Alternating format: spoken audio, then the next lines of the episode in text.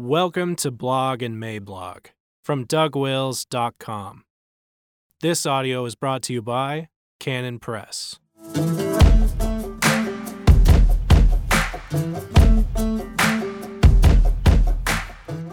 Twenty Twenty Vision, the year many Christians began to see clearly. January 1, 2020. Introduction. To review, things are quite a mess.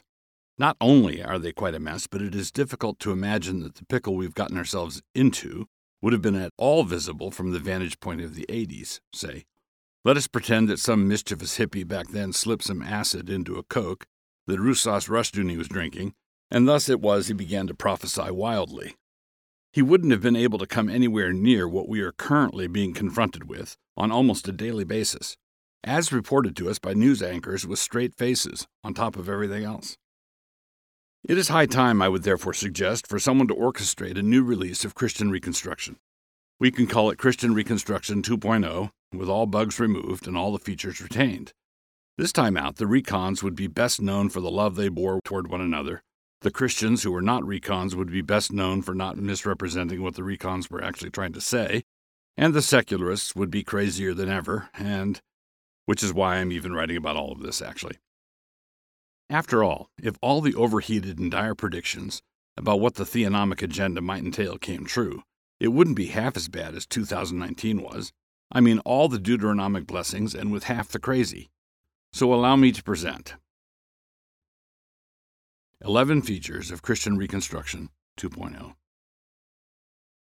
Please feel free to circulate any or all of these items as freely as you can, and don't bother about giving credit. In fact, now that we mention it, since my reputation as Toxic Boy is not going to be gone until sometime in 2024, it might be best if you made a point of not giving me credit. There's a footnote here, which I will get to later. And if someone presses you on where you got that crazy idea about biblical absolutism, say, you can always just say Augustine or somebody like that. Pretty much any figure from church history except for the last 50 years would be fairly safe. So, here we go gospel front and center. As it is not possible to make a good omelet with rotten eggs, even with the best recipe or with superb equipment, the first order of business is always to deal with the eggs first.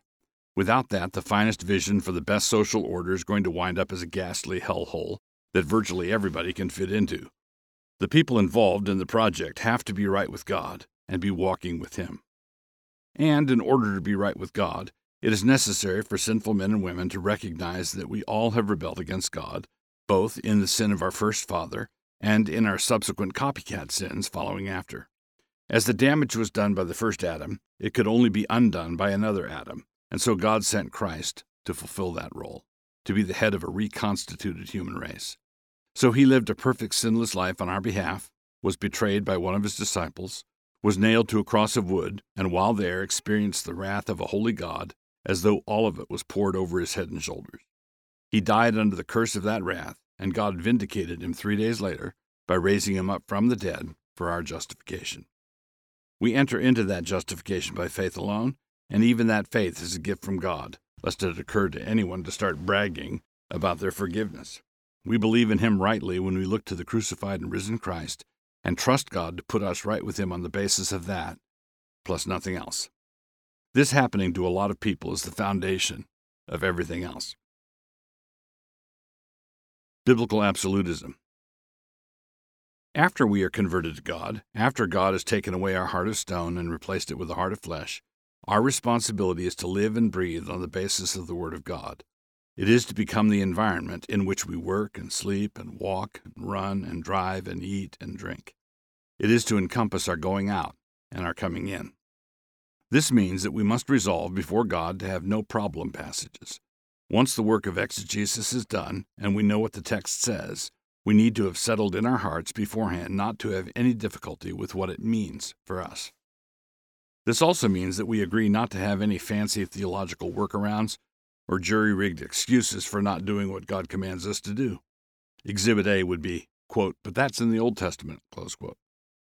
And a word to the moderates, falsely so called among us. There is no way to wobble on modestly angular passages about wifely submission without that wobble being transmitted into absolutely everything else. You thought you would just tap the brakes deftly there, in that one spot.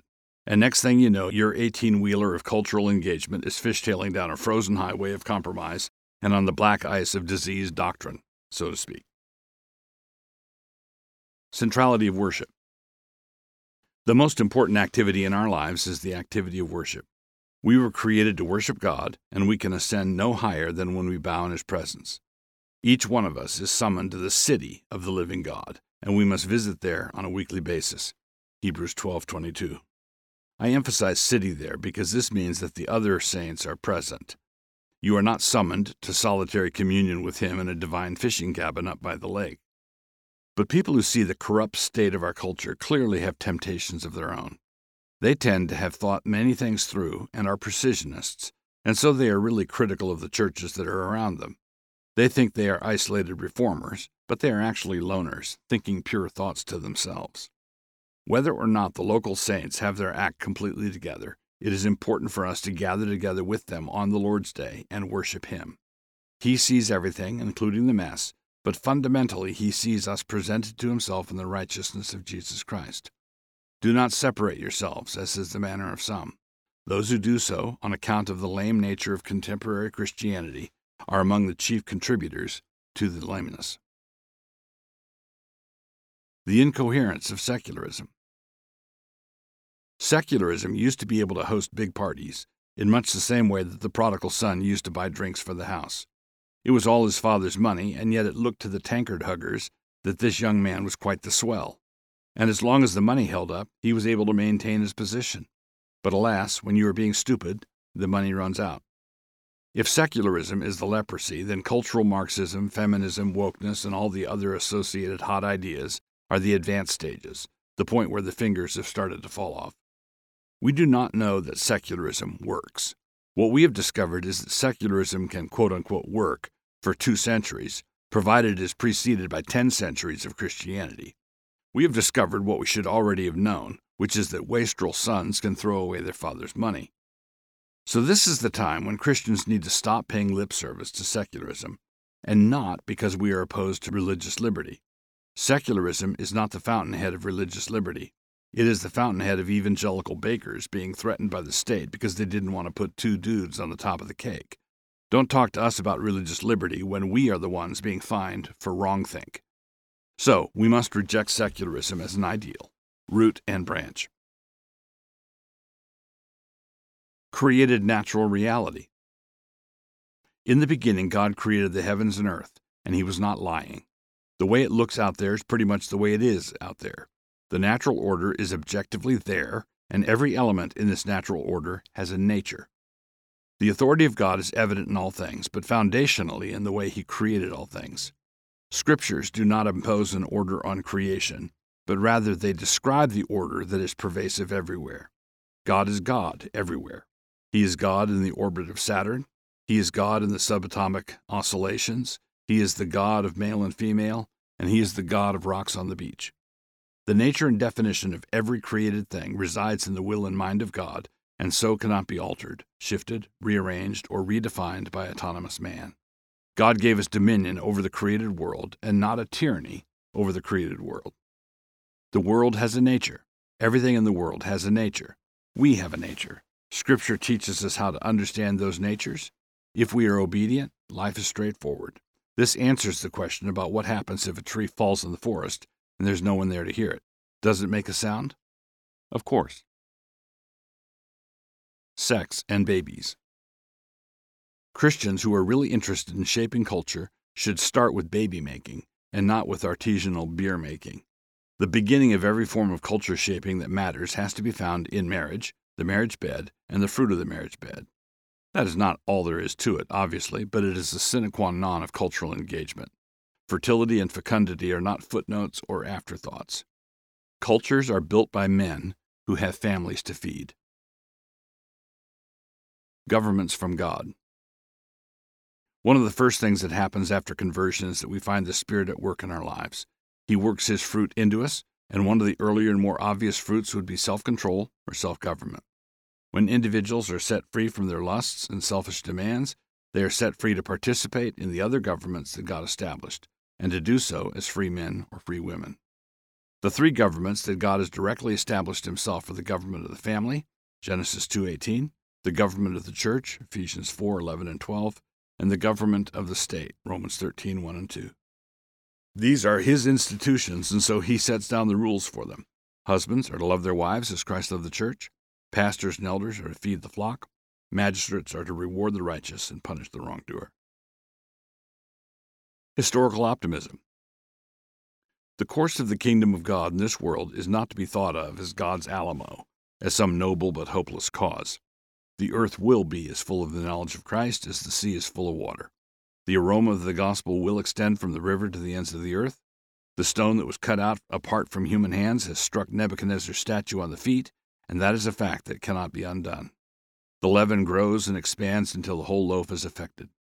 Through Abraham, all the families of the earth will be blessed. The mustard seed grows, and nothing can stop it from growing.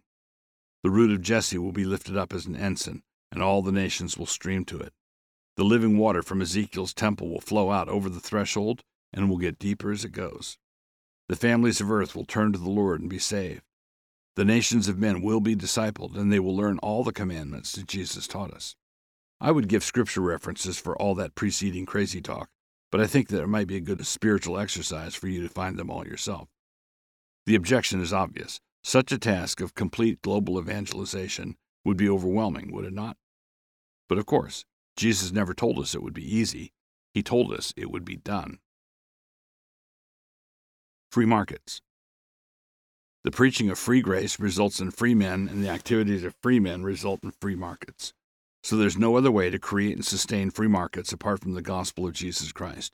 Whenever the true God is not Lord over the transactions of men, there will always be men, and it is always a certain kind of man, who sees that as a job opening. They want to be Lord of the transactions. This is directly linked to the gospel, of course, but we also need to understand that property rights are human rights.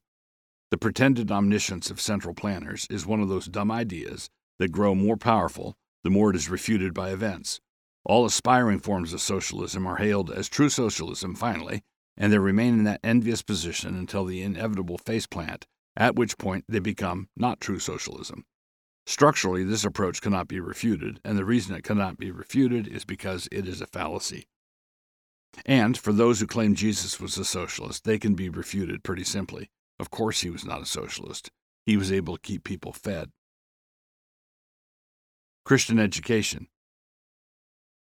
Given that all the foregoing is how we are to understand life, it should follow, as night follows day, that we need to teach our children to understand life in this same way. The bottom line here is that Christian kids require a Christian education. They are to grow up in an environment dominated by the Word of God, Deuteronomy 6 4 through 9, Christian fathers are to see to it that their children are established in the paideia of the Lord, Ephesians 6 1 through 4. Think of it this way when you reflect on how many things about the Scripture's relationship to all of life that you've had to unlearn, why would you want to put your children into the same difficulty? There is great wisdom in this proverb. If you don't have time to do it right, then how on earth will you find time to do it over? In bringing up your children in the Lord, you have one shot. That shot ought not to consist of providing them with the same pagan education that all the kids up and down the street are getting, and then desperately coupling this with a wish that they are not paying attention to all the bad parts. And what are those bad parts? You have no idea. So, Christian education, conducted at least 10 miles away from the closest secular mandate, is absolutely essential. Do what it takes. Chestertonian Calvinism if you gather all these assumptions together and assemble them in a scriptural framework and order, then the resultant attitude is going to be serious joy. Not bubblegum joy, and not happy, happy joy joy, and nothing frothy about it. We are in a real fight, but we are to fight like cavaliers and not like back alley thugs. God is sovereign. The world, sinful though it is, lies in the palm of his hand. Sin is pervasive, and it is a deadly insanity. He has put us right through the gospel, and assigned to us the task of setting the world to rights. This is as though God's Spirit descended on a huge lunatic asylum, set a handful of inmates back into their right minds, and then told them to turn the asylum into a first rate university. A tall order, but the right response is yes, sir. We are allowed to ask if He will accompany us in the work, and the answer is that He will be with us always. Notes. A number of you probably were very curious about the footnote. The year 2024 is the time when most of my dire predictions will have come true, and so I am invited to meet with the boards of at least six major evangelical institutions and seminaries, all of which wanted to express their sorrow at not having listened to me. I am very gracious in response, which I thought was only right, since we are all going to be in the same cattle cars heading off to the same sunshine tolerance camps. Might as well get along. And no, this does not conflict with the section on historical optimism above. This is not us being conquered. This is how we conquer.